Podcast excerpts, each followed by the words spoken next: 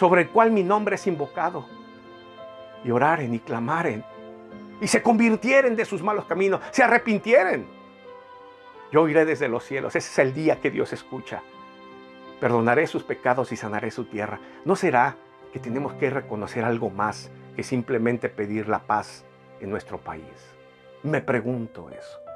Me pregunto cuántos evangélicos ni siquiera tengamos el discernimiento de reconocer una mentira, una sola. Miren, a mí me han engañado. En mi afán de hacer bien o de hacer bondad, me han estafado, pero serio. Después me doy cuenta y digo, Señor, ¿cómo no lo pude discernir? Mi intención era ayudarle y hasta me robó. Otras veces me han engañado pretendiendo estar enfermos y orar y esto y me doy cuenta que son demonios. Estaba endemoniado y me engañó y yo me siento tan mal y digo, Dios, perdóname, no sirvo para ti. Si no puedo discernir el que me va a hacer daño, el que me engaña, un demonio, me pregunto qué estoy haciendo aquí. Y es que eso es difícil, es difícil de discernir. Se me ha pasado de largo a mí. Pero donde no podamos discernir una mentira y sigamos aplaudiendo la elección que hicimos, eso es de terror.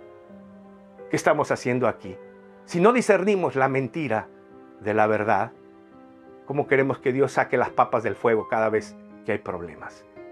Tenemos que orar a Dios, pedirle perdón, hacer las cosas mejor, discernimiento, pedirle a Dios que traiga ese discernimiento a todo su pueblo.